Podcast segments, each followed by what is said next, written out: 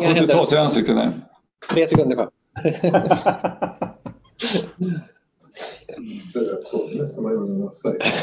då så hörni, då, då är vi ju live. Ehm, jätteroligt. Väl, välkomna till eh, detta webbinarie som blivit som en stående tradition nästan nu om ehm, covid-19 och eh, på olika teman som vi på Mediehuset gör tillsammans med Svenska infektionsläkarföreningen och eh, Eh, Eh, jag vill börja bara med att säga stort tack till våra trogna annonsörer Abvi, Corevio, Novo Nordisk, Pfizer och Unimedic som gör att vi kan fortsätta med det här. Jättekul och stort tack. Och Lars Magnus? Eh, tack så mycket. Lars Magnus Andersson heter jag, ordförande i Svenska infektionsläkarföreningen för er som inte känner mig. Eh, vi tackar också Miljöhuset att vi får möjlighet att stå för det vetenskapliga programmet på webbinarierna på det här viset. Eh, innan jag går in på dagens program så eh, tar Niklas det praktiska som vanligt. Ja, eh, jag tror att de flesta börjar bli vana nu. Men det fungerar ju så att man kan skriva in frågor till panelen och Lars Magnus modererar där. Det finns en liten chattpanel till höger. Om ni inte ser den så kan man klicka upp den lilla chattrutan. Och där finns det två flikar. En där ni kan skriva privata chattmeddelanden till till exempel mig om ni har några tekniska problem och en som heter Q&A där ni kan se andras frågor och skriva egna frågor. Och så kan man rösta på de frågorna som man själv kanske är intresserad av så får de en lite högre prioritet. Så har vi också ett litet sätt att sålla eh, bland frågorna. Och I övrigt så eh, är det, om ni upplever några tekniska problem så är standardtipset att uppdatera er webbläsare och inte försöka se detta på Internet Explorer för det är nästan alltid det som felar. Eh, det är nog egentligen det. Tack så mycket. Eh, idag har vi med oss Magnus Gisslén igen som kommer göra en eh, uppdatering av den vetenskapliga litteraturen och, med en viss vinkling som vanligt. Och sen har vi med oss ordförande i Smittskyddsläkarföreningen, Eva Melander från Skåne som kommer ge oss lite synpunkter på övervakning och åtgärder för att hindra smittspridning, eh, smittspridning i samhället i olika faser av epidemin, olika länder och, områden i Sverige. Eh, och sen tid för frågor från oss och chatten förstås. Med oss i panelen har vi Magnus Brink från Göteborg. Eh, Johan Petersson kan inte vara med idag men kommer med nästa fredag. Eh, och sen har vi Mia, Maria Palmerus från Jönköping. Har du något att säga från Jönköping nu innan vi börjar? Ja, läget är väl stabilt kan man säga. Vi ligger kvar på den här platån, vare sig upp eller ner, utan nu så kämpar vi väl en del med uthålligheten kan man väl säga. Okej. Okay. Och sen har vi med oss Hedvig Glans från Stockholm igen. Eh, hur är det i Stockholm, Hedvig? Jo, men jag kan väl hålla med Maria. Det här med uthållighet är väl en, eh, den stora utmaningen nu. Ehm, ja, man kan antingen vara lite optimistisk och tycka att det börjar sjunka lite. Så kan man vara lite försiktig. Ja, vi är glada i alla fall att det inte stiger skulle jag säga. Fortsätter uppåt. Okej, okay, tack så mycket. Eh, då börjar vi. Jag får låta dig Magnus eh, ta vid. Tackar. Då tar vi en uppdatering lite grann vetenskapligt. Jag har tänkte prata om de här sakerna här idag. Eh, först lite grann om smittsamhet i Taiwan. CNS-symptom, det är många som har efterfrågat det här med neurologiska symptomet ska ta upp det, så jag tänkte ta lite grann om det. Testosteron och svår covid, har det någon betydelse? Och sen avsluta med remdesivir-data. Och om vi då börjar med det här med smittsamhet så kom det nyligen en artikel i JAMA Internal Medicine där man i Taiwan har gjort en kontaktspårning på, på eh, fall, alltså runt fall som har en, en, eh, en konstaterad covid-19. Eh, och i förhållande till när, till när de exponerades.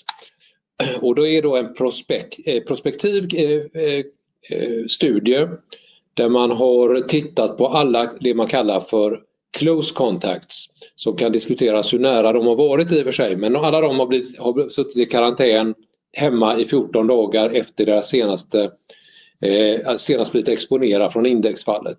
Totalt 100 patienter med 2761 kontakter så betyder det att 27 kontakter per person. Då är det, undrar man riktigt hur pass nära kontakter det har varit. Men det är både hushållskontakter, det kan vara sjuk, kontakt i sjukvården, det kan vara annat också. Och så hittar man 22 stycken eh, positiva eh, kontakter.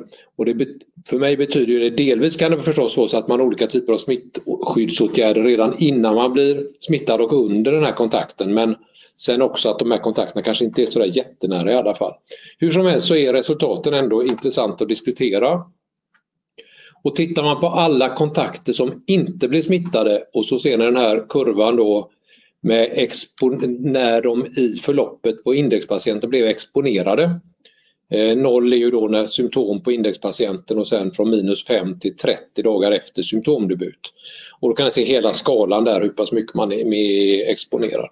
Eh, och det är då de som inte blir smittade. Men tittar man då på de som blev smittade, de 22 fallen, eh, på samma sätt så är det några saker som är lite intressanta att, att ta upp här. Den ena är om man då tar och tittar på drar en gräns vid fem dagar efter symptomdebut hos indexfallet så kan ni se att alla de som blev smittade har en exponering före dag 5. Det finns inget fall som är exponerad endast efter dag 5.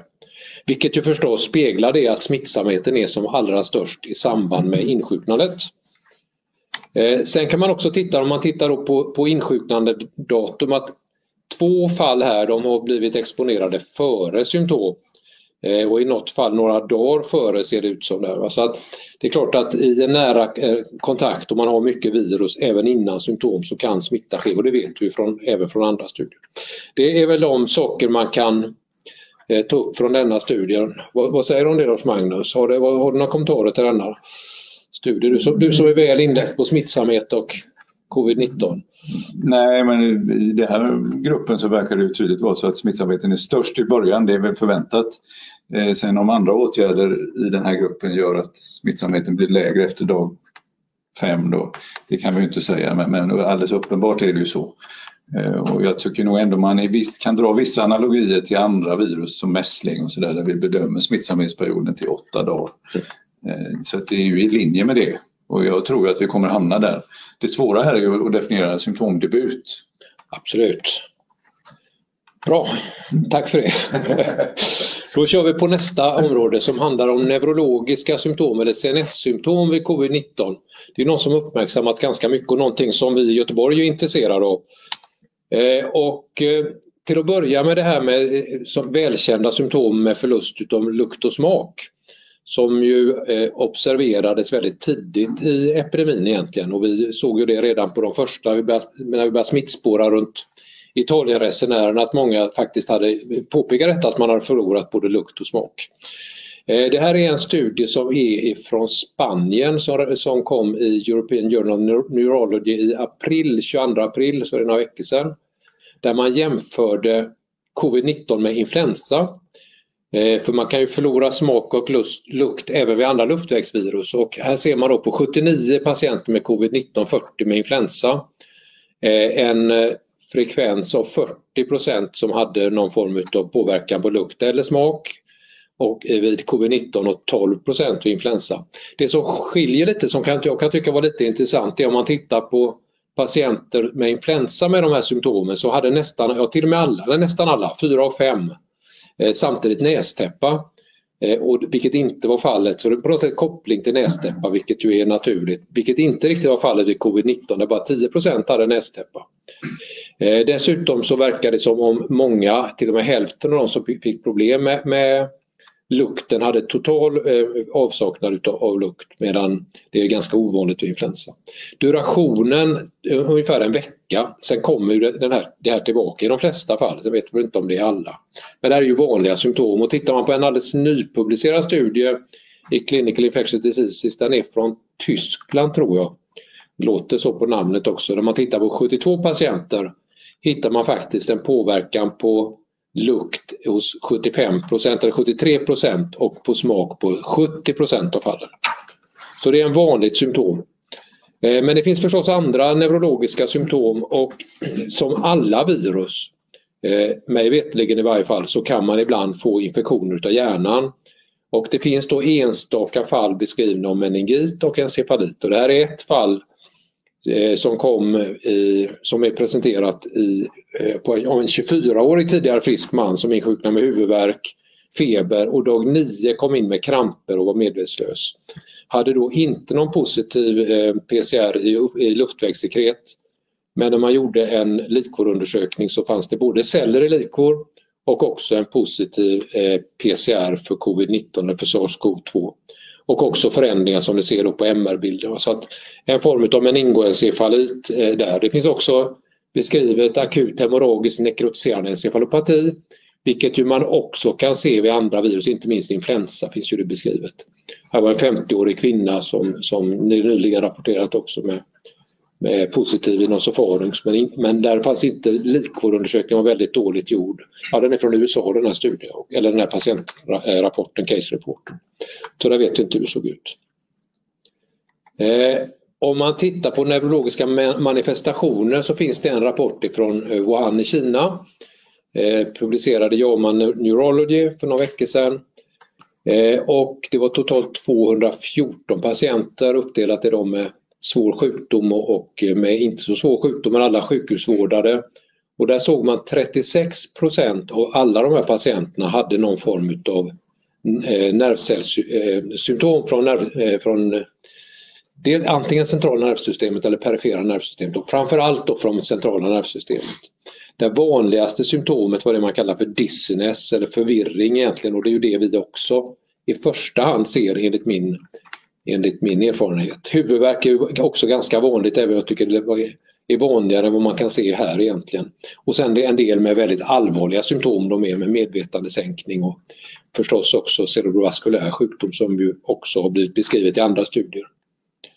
Eh, så det är den kliniska bilden och eh, vi har ju tittat på det lite grann här i Göteborg och vi har gjort likvår, eh, vi har tagit likvår på sex patienter med, Eh, med förvirring, olika grader av förvirring kan man säga. Och det vi hittar egentligen på de här sex är dels att vi kan hitta i hälften av fallet så kan vi detektera virus i likor. men på en låg nivå. Eh, två av eh, sex fall hittar vi det i blod och det är inte samma individer utan det har varit olika individer där. Så virus i låg mängd hittas i, i hälften av fallet, fallen ungefär.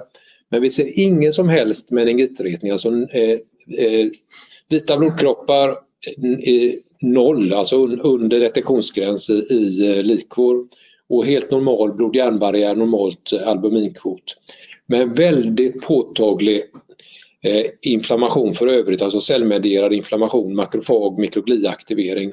Här har jag bara tagit med det som neopterin som är en markör för det, men det ser vi även på andra markörer. Så att mycket kraftig inflammation, det är väldigt, väldigt höga nivåer i hjärnan som det ser ut.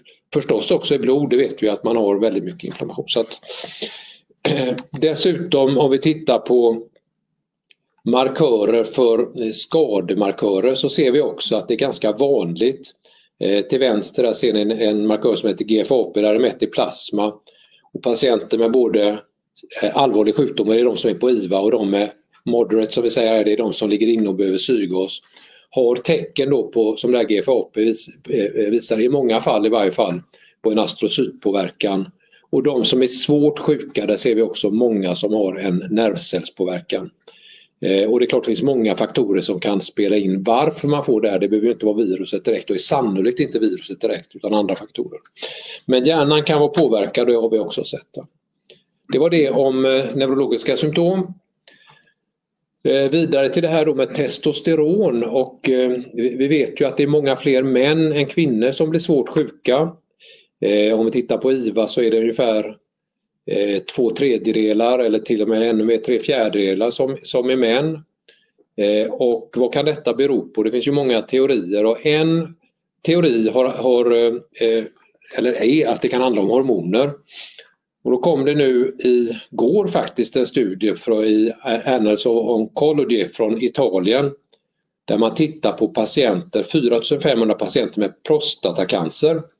Eh, och eh, delar in dem i de som får en androgensänkande terapi, androgen deprivation therapies eh, och de som inte fick det. Det är klart, här skiljer de sig lite för de som får de här terapierna har ofta en mer spridd cancer än de andra så det kan finnas andra orsaker till skillnaden men det man hittade var egentligen att de som hade en sån här, där man sänker testosteronhalten, androgenhalten med hjälp av någon form av blockerande behandling så eh, hade mycket lägre risk att eh, insjukna i, i covid-19 med en odds ratio på 4 eh, eh, som är då höggradigt statistiskt signifikant, vilket ju är intressant. Ja. Nästa bild har jag fått ifrån Andreas Josefsson som ju är urolog i Umeå och även knuten till Sahlgrenska i Göteborg. Eh, och då är det så här som ni känner till att eh, SARS-CoV-2 binder ju till AC2-receptorn men också till den här eh, TMPRSS-receptorn. Och TMPRSS eh, regleras del, delvis utav androgenreceptorn. Så binder testosteron eller en androgen till receptorn så får man en uppreglering utav, av eh, TMPRS-receptorn. Eh, Och då kan man med olika typer utav inhibering utav denna då minska sannolikt även i lungvävnad, även om man inte vet det, eh, uttrycket utav den här receptorn. Och Andreas har ju också designat en studie som heter Covidensa-studien som väntar på godkännande. Vilket vi förhoppningsvis får då i Läkemedelsverket och etikkommitté där man tänker att testa den här väldigt intressanta eh, teorin och där vet jag att flera sjukhus i Sverige kommer att vara med. Man alltså ger enzalutamid som är en, en hämmare utav androgenreceptorn. Eh, och så får vi se vad det kommer leda till. Men det, är en spännande studie, en spännande hypotes som kanske, kanske, kanske inte visar sig vara rätt. Till slut då Remdesivir och då har det ju kommit som ni vet, det som har publicerats sen sist är ju en kinesisk eh, kontrollerad studie. Och sen har vi fått rapporter om den NIH-sponsrade studien. Jag ska bara ta det lite kort för det är bra och Många av er kan de här data väldigt väl men jag kan ändå försöka ta dem lite för att bena ut vad man har faktiskt har sett. Den kinesiska studien publicerades ju i Lancet nu för en vecka sedan lite drygt. Eh, och det är en eh, ifrån Wuhan, en randomiserad dubbelblind placebokontrollerad studie som fick avbrytas i förhand eftersom det eh, på något konstigt sätt försvann alla fall så man fick inga nya fall att kunna inkludera. Man hade tänkt sig klart många fler, eh, fler men man fick totalt sett ihop 158 i behandlingsgruppen och 78 i placebogruppen. Och jag strök under några saker här bara för att visa. Vi hade Eh, ungefär 30, ungefär en tredjedel hade feber vilket tyder på att ändå att de hade en ganska påtaglig inflammation fortfarande. Lymfocyttalet var i snitt 07-08. Så, eh, så, ganska svårt sjuka patienter säger detta ändå att det var. Tittar man i där och innan när de fick behandlingen så ser ni att 80% i bägge grupperna eh, hade behov av syrgas men inte mer än så. Eh, medan då 12 respektive 18 hade an, antingen eh, högflödessyrgas eller non-invasiv mekanisk ventilation. Eh, en hade respiratorbehandling i placebogruppen. Det här är alltså innan de fick behandlingen. Då. Eh, behandlingstid från symptom till start av behandling var 10 till 11 dagar mellan 9 och 12 dagar eh, någonstans. Eh, eh, och tittar man på de som fick tidig behandling som man bedömde det här, eller som man definierade från senast tionde dagen från symptomdebut så var det lite skillnad i grupperna med 60% i placebogruppen och 46% i remdesivirgruppen. Resultaten då, där såg man en icke signifikant, alltså det var ingen signifikant skillnad mellan grupperna. Men det fanns en tendens till en, en bättre effekt i de som fick remdesivir. Särskilt om de hade fått det tidigt, alltså från dag 10 eller tidigare. Eh, och här visas då den kumulativa eh, eh, raten av förbättring utav, av sin eh, kliniska status. Och det är, det är en, skillnad eh, numerärt men inte statistiskt. Eh, men tittar man bara då på de som har tidig behandling så är den lite mer uttalad men fortfarande inte statistiskt. Och tittar man, vilket ju är lite störande kan jag tycka, på, på virustalen i de två grupperna. Den övre kurvan A där är virustalen i övre luftvägar och B det är virustalen i nedre luftvägar. Och då ser ni att det finns ju ingen som helst skillnad mellan de grupperna. Så någon påverkan på virustalen eh, som är betydande i de här skedena, eh, det, det, kan man nog, ja det, det, är väldigt otroligt att det är så när man tittar på den här studien. Den andra studien då som ju inte är publicerad, jag hade hoppats att den skulle vara det idag men jag har inte sett, om, om den inte har kommit senaste timmarna bara så har den inte publicerats ännu. Vi vet att den kommer när som helst. Eh, men eh, Anthony Fauci har ju nu då i ovala rummet sagt att det här är standard of care for covid-19 med remdesivir efter eh, den NIH-sponsrade studien. Och man har, det man har släppt är ju en pressrelease egentligen ifrån NIH Eh, och eh, det som då har läckt ut, eller som man har sagt, är att det, totalt sett är det tusen patienter, lite drygt tusen patienter som är Eh, med i studien. Och i den här då interimsanalysen som är gjord eh, har man då sett att patienter som fick Remdesivir hade en 30% snabbare tid till förbättring, vilket är statistiskt signifikant. Median 11 dagar jämfört med 15 dagar och också en trend mot en förbättrad överlevnad, alltså en minskad mortalitet från 8 eller från 11,6 procent i placebogruppen till 8 procent. Och där ser ni ett p-värde som är väldigt nära 0,05. Ja, det är det inte, det är, undrar om jag skrev rätt där. Jag tror att det är 0,059. Är det. det är en nolla för mycket där har jag skrivit. Eh, så att eh, det här är ju lovande siffror, någorlunda lovande. Så här. Det, det man kan säga med de här två studierna tillsammans är väl att effekten när den ges så här sent kommer inte vara väldigt dramatisk.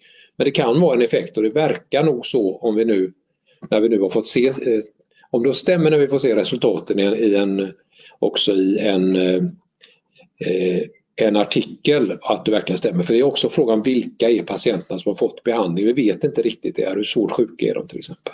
Men ett visst hopp ger det förstås. Eh, och eh, så får vi se vad detta blir när vi har alla resultat.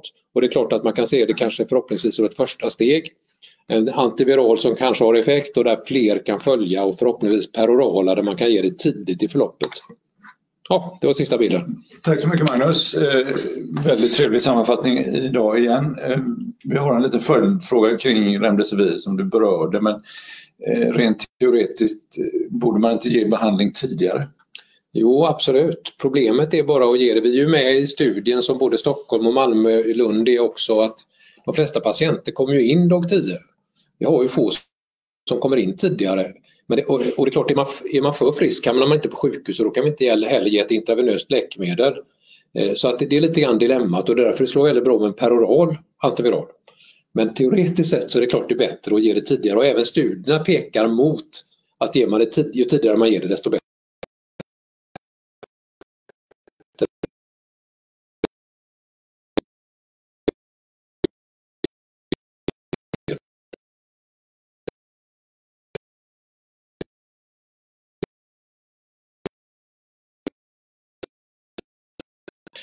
Eh, förutsätter kanske då provtagning och eh, öppenvård. Det för oss över till en annan fråga. Kanske vi kan få in någon från panelen och kommentera också. Eh, och det är ju den stora gruppen av personer som aldrig kommer till sjukhus men som är relativt påverkade hemma ändå med hög feber i mer än en vecka och som vi tror då får ökad risk för tromboser och så. Hur når vi då? Sängbunden, hög feber och inte kommer upp ur sängen nästan, då ska man ju helst bli bedömd på något sätt av sjukvården. Men hur det ska gå till praktiskt det har jag inga bra svar på. Nej, men det gäller ju att, eh, att allmänheten känner till det här förloppet och att man är sjuk så länge. Hur är det med Jönköping, Maria? Har ni löst det här problemet? Eh, nej, vi har inte löst det, men vi försöker att sprida. Det handlar ju om, eh, nu har vi lärt oss detta, så nu måste vi också sprida den kunskapen till våra invånare så att vi har försökt med lite eh, medialt eh, så att säga att sprida den här kunskapen och det är just den här eh, försämringen andra veckan, i början på andra veckan. Och att också få förståelse för den här dolda hypoxin, hur man eh, eh, får fatt på den. För det är klart, vi säger att man ska vara hemma och bädda ner sig och, och då kanske man inte heller testar gränserna och ligger och får tromboser. Så att eh, det är lurigt. Mm. Har ni nya instruktioner till 1177 och så också eller? Egentligen inte så tydligt. Det kommer ju olika förslag och tankar kring eh, att skicka hem patienter med eh, POX-mätare och liksom på olika sätt. Det, det, nej, vi har inte gått i de eh, förslagen. Och Hedvig, i Stockholm, har ni eh, nått framgång i, i den här frågan?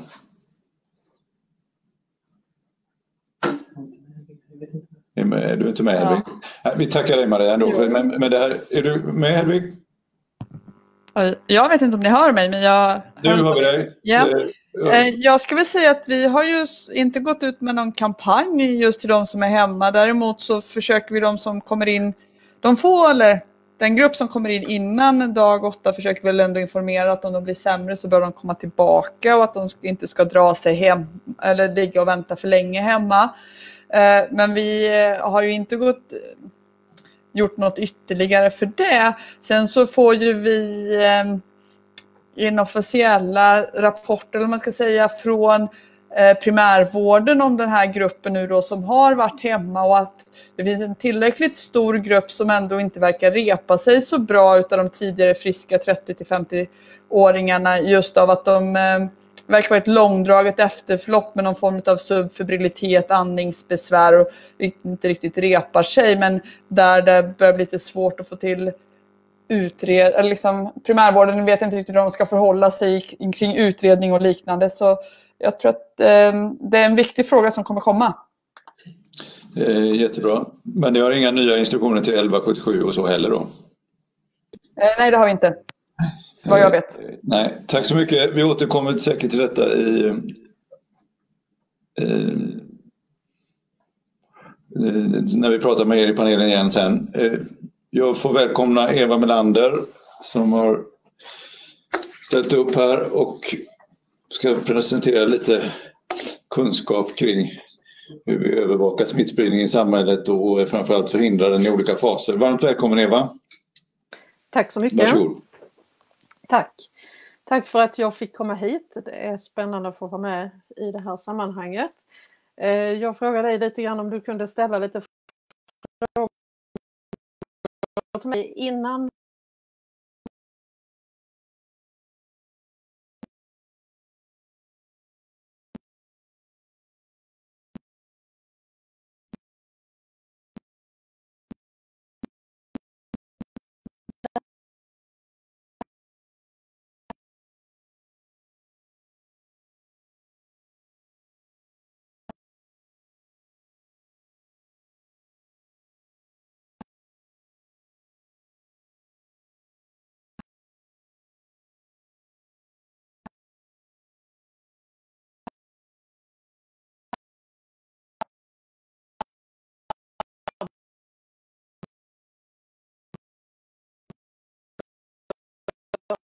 kunde förbereda mig på bästa sätt och eh, många frågor som man skulle vilja svara på kan vi inte svara på så lite får bli spekulation och eh, lite diskussion kanske. Och eh, likadant läget utanför Sverige har jag hoppat över för det är väldigt mycket att sätta sig in i och vi svenska områden och sen blir det en sjunkande skala. Och sen till höger finns det en karta med kumulativ incidens. Och där ser vi också att koncentrationen ligger ju runt Stockholm och länen däromkring. Medan att vi då som sagt i vissa delar där jag bland annat befinner mig har en extremt mycket lägre incidens. Och i, uppe i mitten ser man den så kallade epidemikurvan där det då är totalt antal fall per dag i hela Sverige. Och sen kan man se åldersgrupperna och där ser man ju på dem med tanke på att där är ju många även av de yngre åldrarna att vi har, sannolikt tror jag också har fångat många dels vårdpersonal och andra som har provtagits jämfört med lite tidigare då vi företrädesvis provtog eh, patientgrupper. Och sen så finns det ju data på äldre och åldersgrupperna och där vi då förstås ser ehm, fler avlidna ju äldre man är och det är ju inget nytt för någon. Eh, sen roar jag mig med att ta fram bilder då på eh, epidemikurvorna för Stockholm, Västra Götaland och Skåne. För att här ser man ju verkligen då, vad ska man säga, volymen som, av fall i Stockholm och västra, mitten då Västra Götaland och sen Skånes låga nivå och det här är ju då en mix av fall som jag kommer tillbaka till vad de här pinnarna står för. Eh, det intressanta är om man lägger ihop de här ehm, kurvorna så, eh, så följer vi faktiskt varandra lite åt om man tittar i, i hur det här fluktuerar över veckorna. Men, men som sagt nivåerna är ju helt olika och man ser också Stockholms massiva ökning tidigt där vi både Västra Götaland och Skåne låg efter i flera veckor innan det började ta lite fart hos oss. Och den allra första fasen vet ni som det är då, det är ju eh, när vi letade i riskområden. Jag har det med här på nästa bild för att, eller förlåt, vi tar först detta med eh, också data på alla länen i Sverige här. Där man, de blåa staplarna är det totalen antalet avlidna och den röda är då totalen intensivvårdare. Där ser man ju också verkligen, även om Stockholm är det största länet så proportionellt och delat på population så är det ju ingen tvekan om att det har varit ett högt tryck bland annat där. Och nu kommer jag nog till den bilden där vi sen då, för det här handlar ju om vad är det vi övervakar? Ja, alltså vad har vi för data att gå på? Vi har ju de data vi har, de bygger ju på väldigt selekterade grupper och hittills är det ju i princip eh, påvisning av nukleinsyra med PCR. Eh, och eh, som sagt, vad vi har för data och hur mycket vi har kunnat provta har ju styrt vad vi också hittar. Och sen också hur våra, alltså vi följer Folkhälsomyndighetens rekommendationer för, för provtagningsstrategi. Och det hela började med först att vi överhuvudtaget inte skulle få in det här i Sverige och om vi så fick in det, vad skulle vi då göra?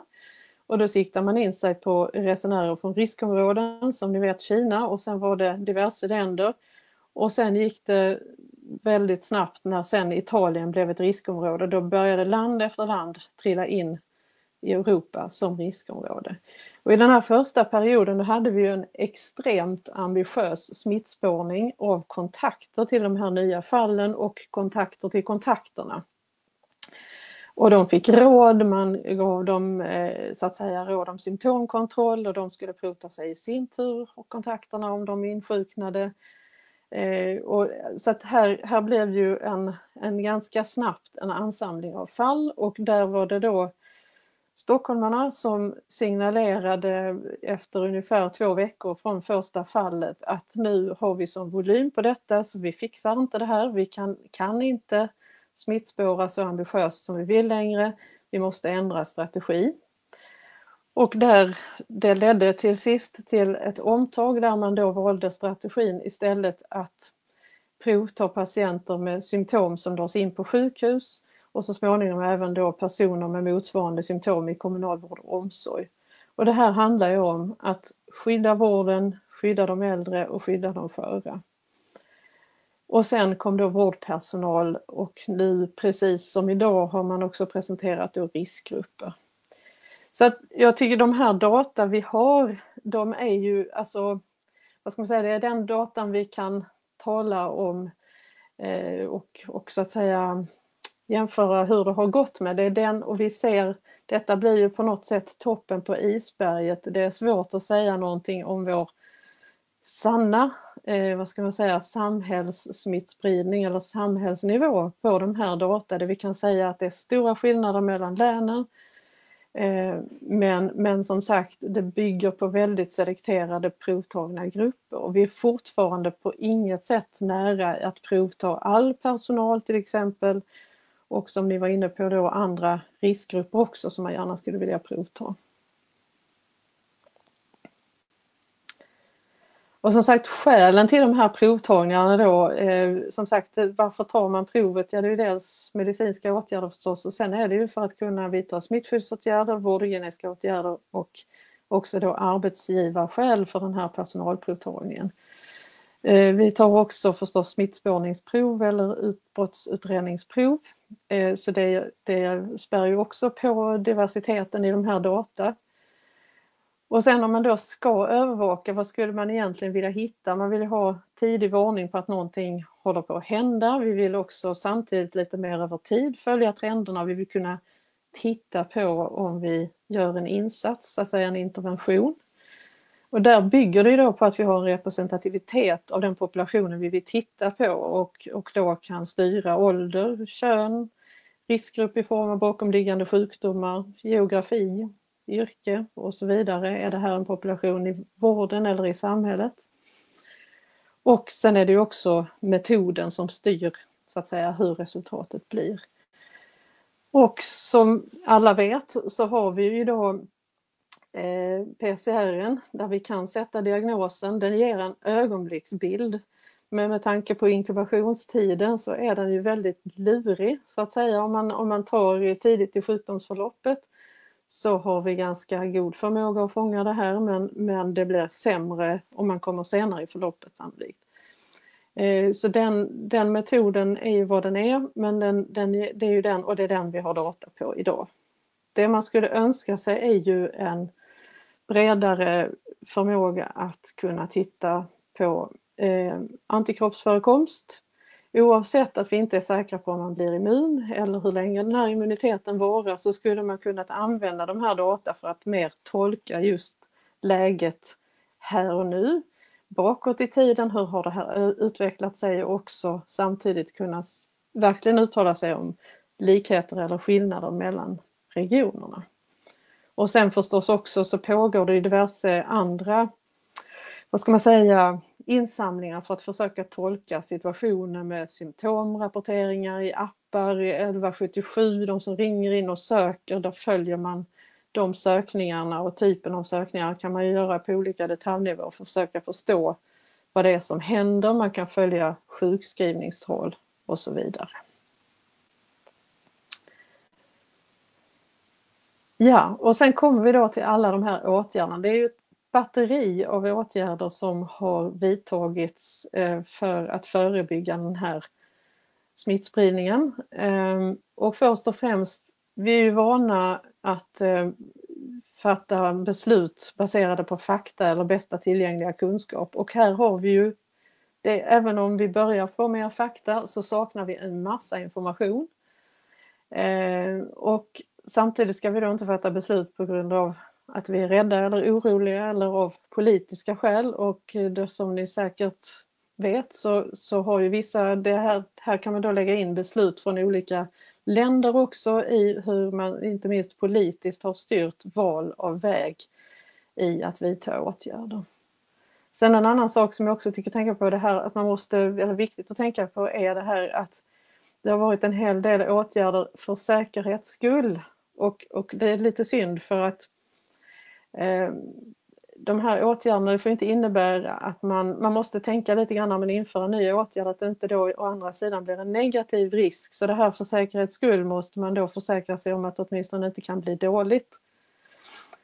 Eh, om man vidtar den här åtgärden. Och sen måste de ju också vara hållbara över tid och det är ju det som jag tänker mig att Sveriges strategi bygger på mycket jämfört med många andra länder att vi måste, alltså för att få en, en följsamhet och en acceptans i befolkningen så måste åtgärderna vara sådana så att man, ja både förstås att man förstår dem, att de är tydliga men också att vi får en uthållighet för annars så tröttnar man och, eh, och följer inte riktlinjerna längre.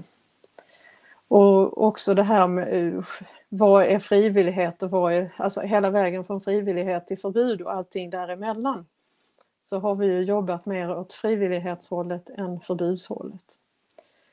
Och sen måste man ju tänka på effekterna på samhället och ekonomin. Och det är ju den här balansen mellan att skydda de mest sköra eh, eh, och samtidigt då minska risken för smitta utan att störa samhället också.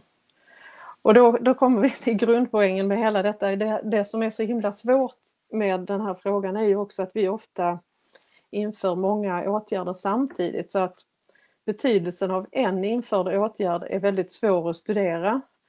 Eh, och det kan ju också vara så att en viss åtgärd anser man att den är så viktig så den vill man inte ta bort heller så det här blir väldigt svårt att säga vad som är rätt och vad som är fel och i synnerhet kan vi inte i detta skede uttala oss om vad som är rätt och fel eftersom vi är mitt uppe i det allihopa, tror jag.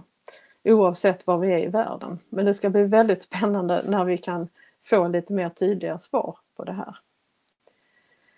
Ehm, sen ehm, utöver att övervaka på bästa möjliga sätt så där har vi ju ni, ni, kan förstås allt detta också men, men som sagt de här klassiska åtgärderna ut till befolkningen med handhygien, hostetikett, stanna hemma då du är sjuk även då du har lindriga symptom, den eh, är väldigt svår med tanke på vad vi förstår att man många gånger har så lindriga symptom så man kanske inte ens reflekterar över att man är sjuk och så går man till sitt jobb och smittar andra eller går ut och gör någonting och smittar andra. Det är en jätteutmaning. Fysisk distansering på många olika sätt. Eh, det finns en lång lista på den och det här att minska mängden kontakter, begränsa resandet. Och sen har vi också tryckt på särskild hänsyn till de äldre. Men vi har inte jobbat så mycket med karantän. Vi har inte jobbat så mycket med utgångsförbud eller stänga skolor och arbetsplatser och stänga gränserna. Så att vi är ju lite udda i det här landet. Ehm, en annan sak att tänka på är ju, du frågade lite grann också hur, alltså som sagt, när ska man sätta in vilka åtgärder? Och det är ju också någonting som blir väldigt spännande att se längre fram därför att eh, vi har ju till exempel inte haft så tunga nedstängningar som andra länder.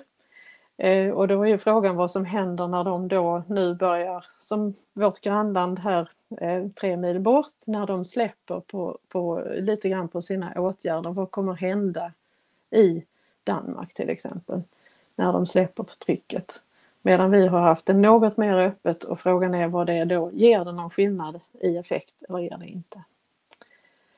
I, I Sverige tycker jag ändå man får säga att vi har Eh, synkat Folkhälsomyndigheten och smittskydden i det stora, de stora måtten med våra åtgärder. Det har införts samma åtgärder samtidigt.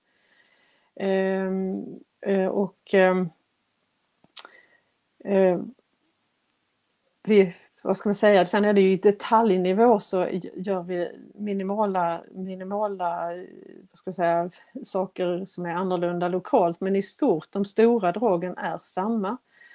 Ehm, och det gör det lite intressant att jämföra olika delar av Sverige, vad som då kan ha hänt på de olika ställena. Ehm, sen den här, varför kan det då vara skillnader mellan olika områden då i Sverige? Ja, alltså en sak om man jämför till exempel Stockholm och Västra Götaland och Skåne så har vi ju haft en, vi fick våra första bekräftade fall ganska så samtidigt men ganska snabbt fick ju Stockholm en ganska snabb eh, ökningstakt och hamna på en väsentligen högre nivå. Och det är ju lättare för oss som då inte har den belastningen på alla möjliga sätt som man fick i Stockholm väldigt snabbt.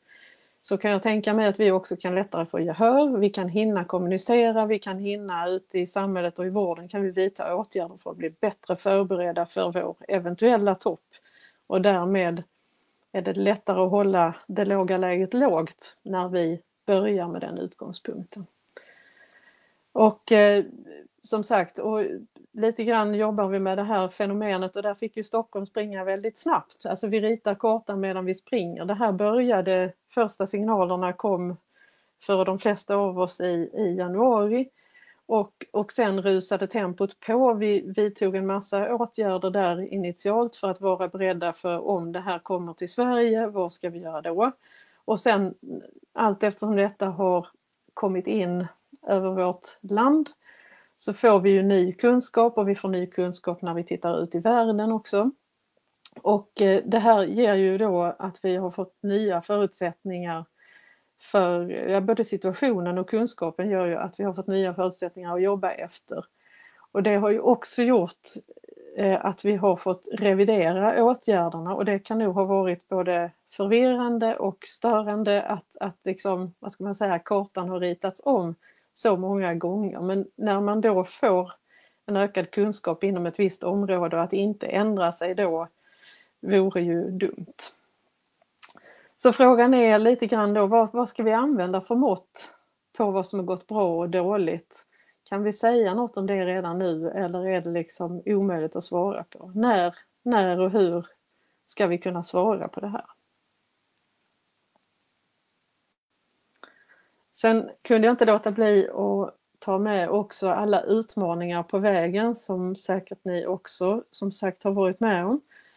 Ehm, som sagt, första biten är att vi saknar fakta. Vi är vana att agera och fatta beslut efter kunskap. Och visst, vi har lärt oss om inkubationstid, smittväg, smittsamhet, smittfrihet och eh, men inte, inte någonting om immunitet har vi, har vi inte så mycket kunskap om ännu.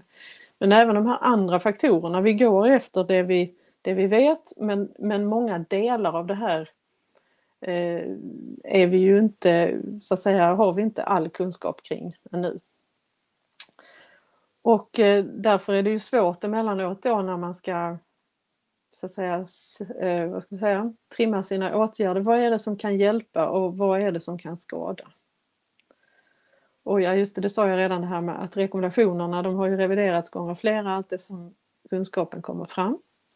Och sen tycker jag också det har varit Eh, en, ja, kommunikation är ju A och O i det här. Vi ska förändra, nå fram och förändra ett beteende. Och det har varit svårt att nå ut i mediebruset, både i vanliga medier och i de sociala medierna. Eh, det har väldigt mycket styrt ehm, så att säga vår tillvaro inte och man får stänga av det när man ska fatta sina beslut och försöka gå på källkritik och fakta och källkritik och fakta. Det finns många experter som har uttalat sig, både som är experter och de som inte är experter.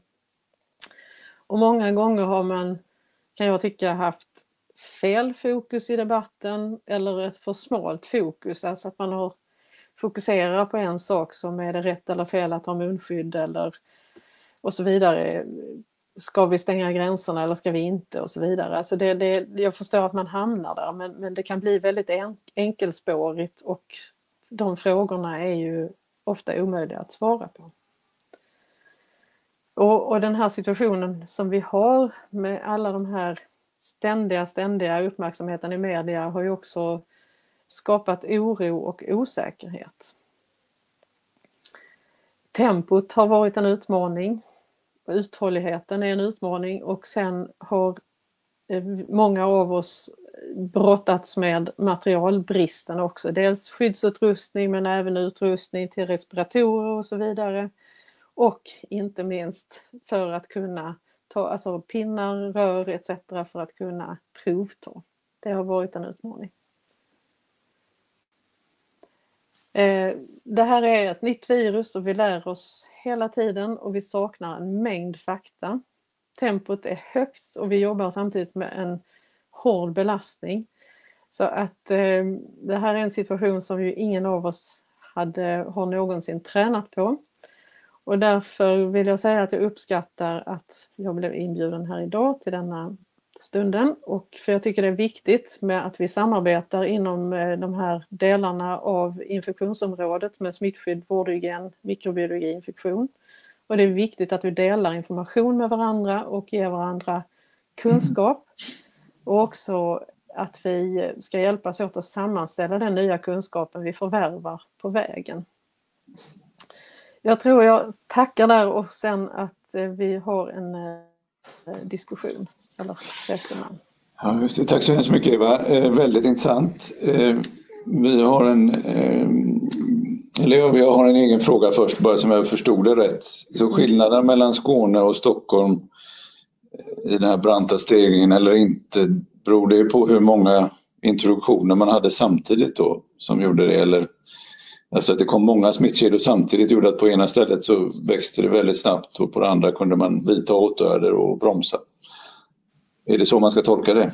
Eh, eh, det vet jag inte, utan det skulle kunna vara en variant. Jag tänker på det, det är just det där hur introducerades detta i Stockholm jämfört med till exempel Skåne och Västra Götaland. Och jag, känslan är ju det att det, det, det kom in på flera sätt i Stockholm. Alltså det, jag tror det skulle kunna vara ett, en förklaring.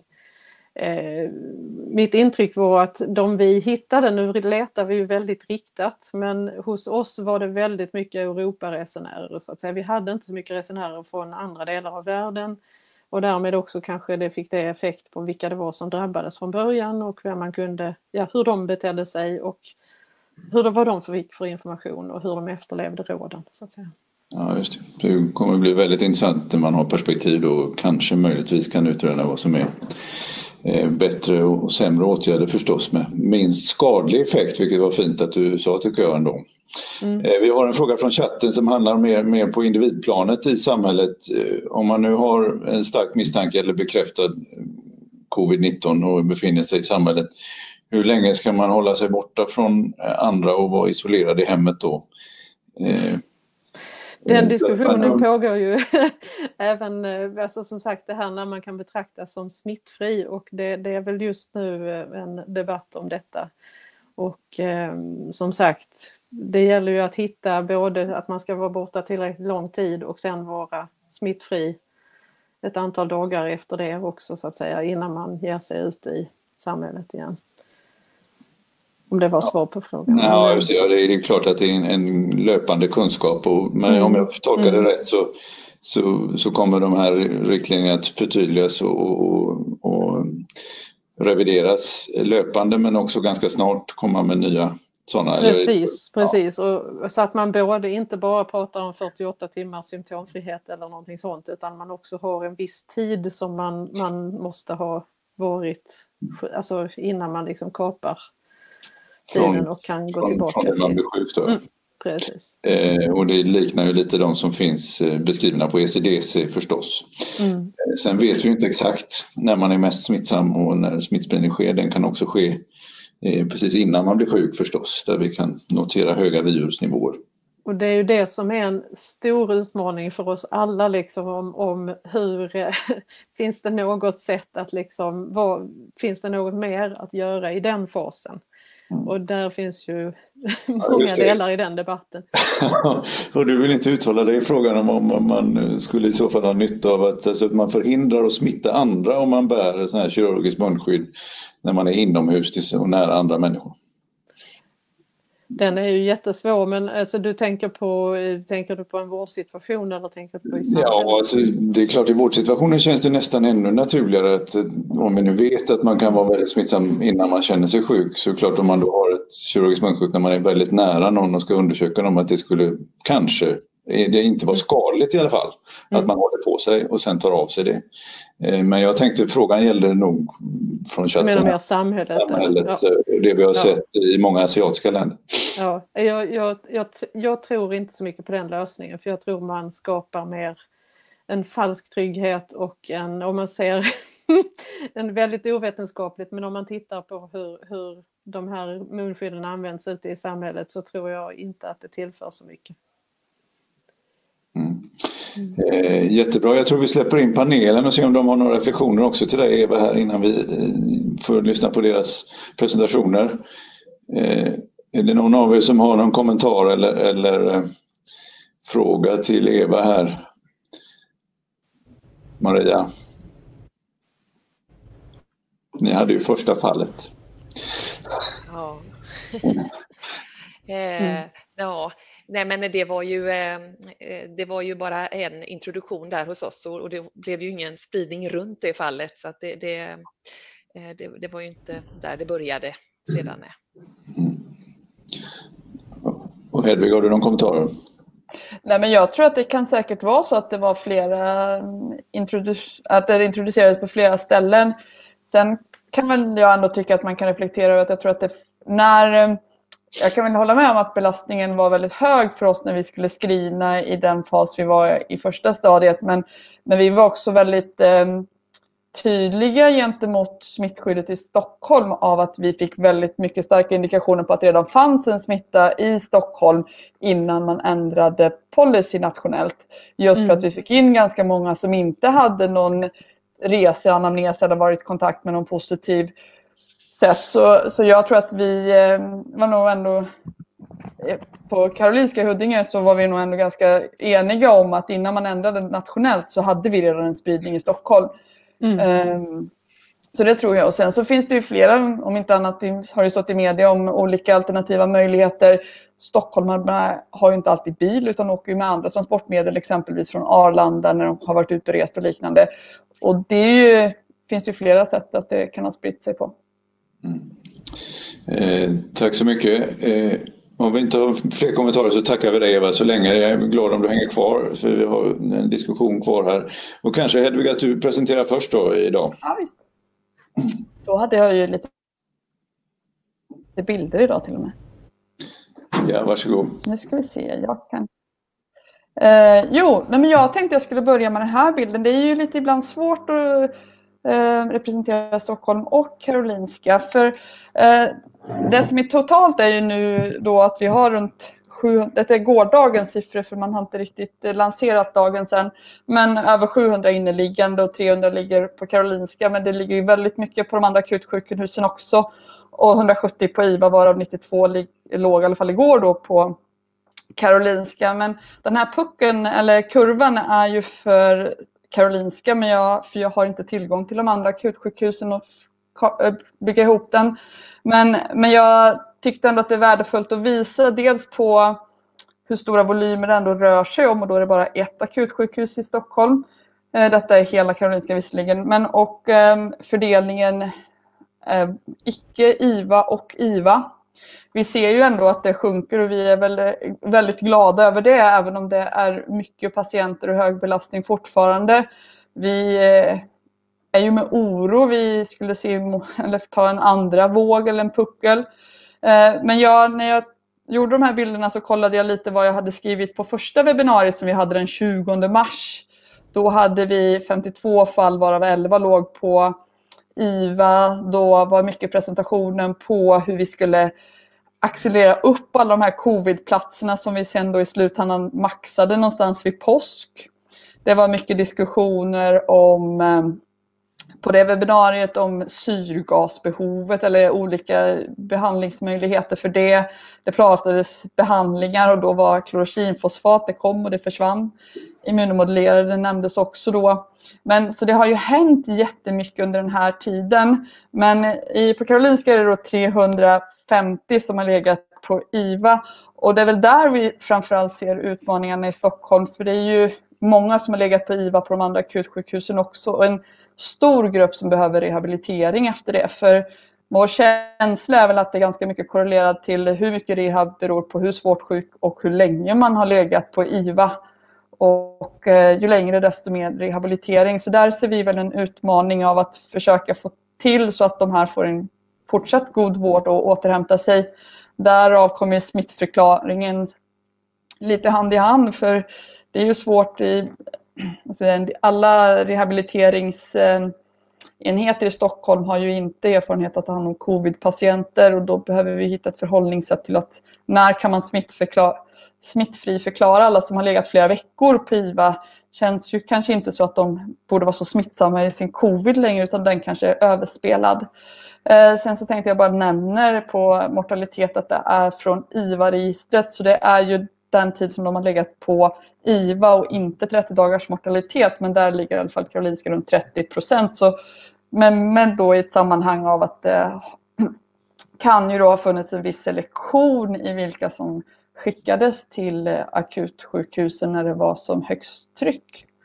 Så det här är väl lite det vi ser nu och eh, eh syrgasen tror jag att vi hittade en lösning för. Vi har ju expanderat intensivvården enormt i Stockholm men även intermediärvården. eh, och behandlingarna, nu har vi i alla fall Remdesivir som på studie och det är väl några till behandlingsstudier som är på väg in hos oss. Det var tack. vad jag hade. Ja, tack så mycket. Har ni några kommentarer, Magnus och Maria? Mm. Ja, det är, ju, ja, det är ju imponerande hur ni har klarat så många intensivvårdspatienter på, på den här korta tiden att skala upp till den nivån som ni lyckades med. Det förstår jag inte riktigt hur ni lyckades med. Ibland tror jag att det är bra att man även eh, för oss eh, tittar på de här siffrorna för att på något sätt förklara och påminna oss vad vi har gått igenom och varför vi är så trötta som vi ändå är. Mm. Till dig eh, Hedvig också då, ni som har sett så många patienter, har ni sett vaskuliter i efterförloppet? Alltså, oh, klurig fråga. Det finns ju mycket beskrivningar om hudförändringar och, och konstiga ja, men Det får man säga. Vi har ju biopserat en del och det känns ju som att de, de är inflammatoriska lite överallt skulle jag säga. Mm. Det är liksom kontentan. Vad vi än riktar fokus på så verkar det vara en rejäl inflammation även i, i kärlen. Mm. Mm. Eh, jättebra, tack så mycket. Eh, Maria, hade du någon presentation idag också? Varsågod. Ja, jag hade några bilder där. Eh, I eh, länet kan man säga att det fortfarande ser ut som innan, det vill säga att det är rätt lugnt i de södra delarna, utan det ligger kring eh, Eksjö och Jönköping, här nordöstra delarna fortfarande, som vi får flest positiva fall. Eh, den här kurvan har jag visat tidigare tror jag och den gröna linjen det är alltså då bekräftat smittade inneliggande patienter med ett medelvärde de sista sju dagarna. Eh, och vi kan ju konstatera att vi nu sedan två och en halv vecka ligger på en rätt så stabil platå. Eh, det går vare sig uppåt eller neråt utan det ligger stabilt där. Eh, och ungefär 20 patienter av dem ligger då på våra IVA-avdelningar. Och det har ju varit stabilt så under en längre tid. Den här stabila platån gör att vi sista veckan har pratat rätt mycket om ändå nu att eh, minska den överkapacitet som vi har på covidplatser i eh, länet. Så att eh, tratta tillbaka lite grann igen för vi har haft ungefär 55 procents beläggning på våra platser. Så att eh, förhållandevis stabilt nu tycker vi och då tror vi oss kunna minska på den här överkapaciteten. Det som vi också har ägnat sista veckan mycket åt det är att eh, fundera över det som du var inne på Hedvig också, det här med rehabiliteringsbehovet efter IVA för att istället då rigga eh, bra eh, verksamhet för att ta hand om patienterna efter IVA och tiden efter vårdavdelning då. Ja, det blir ganska små siffror, men jag har tittat lite grann på dem. Vi har 50 totalt som är IVA-vårdade på våra sjukhus av dem har sex stycken avlidit och eh, 16 stycken ligger fortsatt på IVA när de här siffrorna togs ut för ett par dagar sedan. Eh, och då kan man se att då har 28 stycken lämnat IVA. Eh, antingen till våra eftervårdsplatser och sen vidare därifrån till covidavdelningar eller direkt till covidavdelningar. Och tittar man då på hur det har sett ut för den gruppen så är det fyra av tio som har varit trackade när de kommer. Men det är ganska kort tid som eh, tracken har behövts utan de har dekanulerats efter eh, i snitt tre och en halv dag. Då. Eh, vad gäller dialys så var vi rädda i början att det skulle bli ett stort dialysbehov och på IVA är det ungefär 30 procent som har krävt dialys. När de kommer till vårdavdelning så 20 procent som har behövt en eller ett par ytterligare dialystillfällen för de har ganska så snabbt eh, återhämtat sin njurfunktion konfessionen är ju eh, en stor eh, eh, en verklighet eh, och hälften har varit uttalat konfessoriska och vi har sett ett antal fall också, varav bland annat en höftfraktur och eh, en misstänkt hjärnblödning till och med. Så att det där med konfessionen och det behovet av övervakning som de här patienterna har, det är ju jätteviktigt. Svalgdysfunktion de flesta och mobiliseringsbehov har ju alla. Eh, av de där 28, nu blir det mindre och mindre siffror, så är 16 utskrivna ifrån sjukhuset. Eh, eller från covidplatserna på sjukhuset. Och det är ungefär eh, en medelvårdtid där då på 8,5 dagar. Det är lite längre än de där fem dagarna som modellerna beräknas på. Eh, och eh, någon kroniskt dialysbehov har vi inte sett då utan det är en som skrivs ut med dialys men bara i tio dagar till. Så att det verkar som njurarna ändå Eh, i våran grupp här har, har återhämtat sig snabbt. Sen är det intressanta den här siffran då med, det är små tal, men vi behöver ändå titta på vad vi har för att se vad vi ska planera för och rehabinsats har då 50 procent av de här utskrivna behövt, eh, varav eh, 20 procent då att flytta vidare till fortsatt inneliggande rehabilitering och eh, 20 procent till dagrehabilitering och 10 eh, procent rehabilitering inom kommunen. Så någonstans är det det här som vi har med oss nu och försöker rigga en fortsatt struktur eh, för att hantera. Eh, tack ska du ha. Eh, är det någon av er som har ett strukturerat uppföljningsschema för de här eh, rehabiliteringspatienterna? Vi har diskuterat mycket kring det där med uppföljningen också sista veckorna tycker jag och här gör vi ju lite olika. Det som Eh, är eh, rätt så mycket individuellt nu och de som ändå har legat på IVA så att säga att det är de som vi känner att vi vill eh, kalla tillbaka och följa. Men eh, exakt hur och med vad vi ska följa dem, det gör vi nog ganska olika. Eh, men pratar om inte så mycket radiologi egentligen utan mer att gå på symptom och vad det kan bli för lungfunktionsbekymmer då som man måste ha koll på. Men här tycker jag det vore intressant att få kanske lite grann mer också eh, den lungmedicinska specialitetens eh, aspekter in i detta för att se vad är det vi ska jakt eh, på? Vad är det vi ska leta efter och vilken typ av uppföljning måste vi då ha? Mm. Hedvig, har du kommentarer där? Nej, men vi tittar väl lite på sådana saker också, just av att man eh, teamar upp med lungmedicin. Det här eh, känns ju mycket, eller det är ju initialt en infektiös akut sjukdom, virus, men, men det ger ju väldigt mycket komplikationer som inte alltid infektionsläkare eh, har bäst, alltså neurorehab, återhämtning men även lungfunktionsmässigt och den biten. Vi funderar mycket på vad de kognitiva effekterna kommer vara långsiktigt och det vet vi ju inte. Där behöver man ju också teama upp med andra. Så, så jag tror att eh, eftersom det är ganska nytt så tror jag att det är bättre att liksom rådfråga med fler i uppföljningsförloppet så att man inte missar koagulation om inte annat. Med tanke på många som har embolier och så.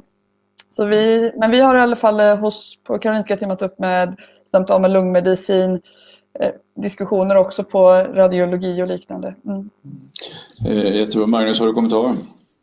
Jag kan berätta att i Göteborg så har det nyligen etablerats en multidisciplinär projektgrupp med, som är sammansatt av läkare från olika discipliner som just håller på att se över och ska komma fram till att etablera en strukturerad plan för rehabilitering av de här patienterna.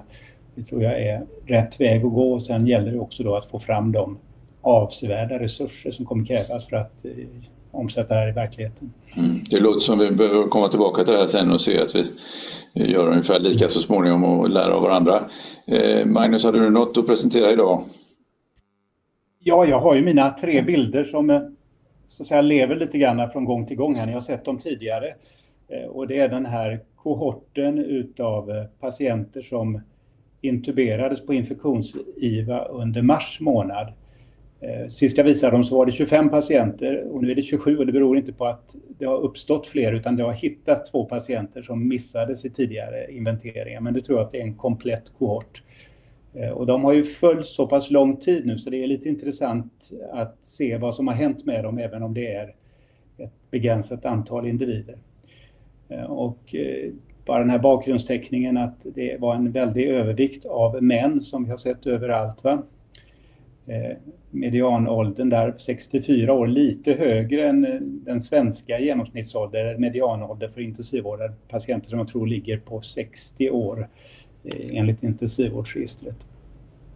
Och här kommer då bilden som visar hur det har gått för de här individerna eh, över tid och ni ser att x-axeln det är tidsskala där varje vecka är markerad med ett svart streck och eh, de har alla, de här 27 har då startat på sin intubationsdag så det är så diagrammet är upplagt.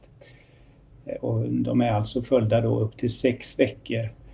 Och ni ser de röda små kvadraterna här, varje sådan representerar en dag i respirator. De orange, det är en dag på IVA utan respiratorvård och sen följer då dagar på vårdavdelning. Och de här raderna kan då sluta på olika sätt. Va? De, I lyckliga fall så slutar de med ett H, det vill säga patienten skrivs ut till hemmet. I de mindre lyckliga fallen så slutar det med det här korset som då Eh, visar att patienten har avlidit. Och sen så finns det fortfarande ett antal individer som har pågående vård och de är markerade med trianglar eller streck som fortsätter utanför arket här och ni kan se att efter så här lång tid så är det fortfarande tre patienter som vårdas inom intensivvården som är inne på sin sjätte vecka i respirator. Vilket ju är ganska anmärkningsvärt och unikt för den här sjukdomen och dess väldigt långdragna förlopp. Och om man lämnar grafen och tittar på lite siffror här då så eh, 22 eh, procent dialyserade trakeostomerade 41 procent. Vi har gör det i större utsträckning nu för nu är vi så att säga mer införstådda med den långa vårdtiden och vi har fått till stånd en, en mera organiserad trakeostomiverksamhet. Så jag skulle säga att i dagsläget så är det klart mer än hälften av patienterna som trakeostomeras. Fem avlidna, eh, vilket då motsvarar knappt 20 procent och av allt att döma så kommer den där siffran att bli högre när man tittar på, på 30 dagars eller på, på tre månaders mortalitet. vilket jag tror är det mest relevanta måttet på ett tillstånd som liksom leder till så här lång, långa vårdprocesser. Eh, medelvårdtiden på IVA bland de 24 som har lämnat eh, eh intensivvården var 17 dagar och räknar man in då de här långliggarna som fortfarande är kvar där så jag gjorde den här beräkningen för ett par dagar sedan så var vi uppe i 20 dagar. Det innebär att medelvårdtiden lär bli tre veckor. Eh, och det säger ju någonting om, om vilken enorm belastning eh, det, det medför för intensivvården och vilka enorma konsekvenser det här får för individerna, de som eh, överlever det hela och sen då ska vidare och rehabiliteras. Ja, det var min tredje och sista bild. Tack så mycket Magnus. Eh, vi har lite frågor från eh, tidigare och nuvarande chatt. Det är som om högflödessyrgas. Är det så att de undviker respiratorbehandling, de som får riktig högflödesbehandling med 90% syrgas och så? Alltså för att ge ett säkert svar på den frågan så måste man ju studera det hela slumpmässigt med, med randomiserade grupper och det har vi ju förstås inte gjort. Men vårt absoluta intryck är att ett antal individer klarar sig med eh, högflödesbehandling och om inte den modaliteten hade funnits så hade de hamnat i respirator. Och när vi mm. har gjort någon slags intuitiv skattning av detta så skulle vi säga att av de som är så dåliga att vi ger dem högflödesbehandling så är det kanske 90 procent som då behöver intuberas medan kanske 10 procent klarar sig undan. Och det, det är en ganska avsevärd vinst både för individer och för, för intensivvården att, att reducera det behovet med 10 procent, vilket vi tror att vi kanske har gjort. Mm. Ger ni det högflöde i bukläge också då? Ja, det har vi ju tillämpat ganska mycket. De flesta patienter har vi då prövat att lägga i bukläge. Sen är det inte alla som blir bättre av det och det är inte alla som tolererar det. Men eh, jag skulle säga att eh, åtminstone hälften av de patienter som behöver högflödesterapi har legat i bukläge mm, och alltså ointuberade. Mm. I många fall så har det varit till nytta och gett bättre syresättning. Ja, just det. Elvig, har du någon kommentar? Nej, jag skulle säga att jag tycker också att det är värt att använda högflödes. Vi har ju ändå, säger som Magnus, vi har inga siffror, vi har inte kontrollerat, men vi får ändå en känsla av att det finns ju ändå fall där vi har kunnat undvika att de hamnar på IVA och intuberas. Och det är ju ändå mycket målet av att man inte ska behöva landa där. Mm. En, eh bara en annan viktig fördel med, med, med högflödesterapin det är ju också att man kan hålla även de patienter som vi då som försämras och behöver intuberas, man kan liksom hålla deras syresättning och man kan liksom vinna tid och, och få den där tiden mycket mer kontrollerad än om man skulle ha en gravt hypoxisk patient som man behöver kasta sig över och intubera. Så där är det också en stor fördel. Ja, just det. För, kopplat till det så, så, finns det flera frågor här kring ECMO-behandling. Eh, eh, har det varit många i ECMO? Hur har det gått för dem? Vet vi det eller? Ja, jag har ingen aning. Det är synd att inte Johan är här. Mm, det, det, är synd. Jag, jag har inga siffror och inga exakta uppgifter. Jag har mer hört att det har ju då varit en ganska hög beläggning på, på ECMO-platserna mm. i Stockholm och att man haft eh, då långa vårdtider även i ECMO och ganska eh, bekymmersamma resultat. Att det varit flera patienter som man inte har kunnat klara men jag har inga exakta siffror om detta. Ja, just det. Vi får ställa frågan till Johan när han är tillbaka då. Är det någon av er som har någon avslutande kommentar här innan vi avslutar för dagen? Eh, då tackar vi så hemskt mycket och Niklas, ja. jag får tacka föreläsarna också så hemskt mycket, eh, inbjudna panelen förstås. Eh, stort tack. Vi tänker oss att vi kör om en vecka igen med inbjudna gäster och panelen. Ja, stort tack Lars Magnus för ett bra och spännande program igen och bra modererande bland de där frågorna. Och så återigen tack till Abvi, Corevio, Novo Nordisk, Pfizer och Unimedic Pharma för att de gör det här möjligt. Och tack till alla er som har tittat och som förhoppningsvis kommer titta. Säg till era kollegor. Det finns upplagt på infektion.net i eftermiddag eller, eller under kvällen här eller senast imorgon bitti. Så uh, ses vi nästa vecka då. Tack för det. Tack. Ha det gott. Tack.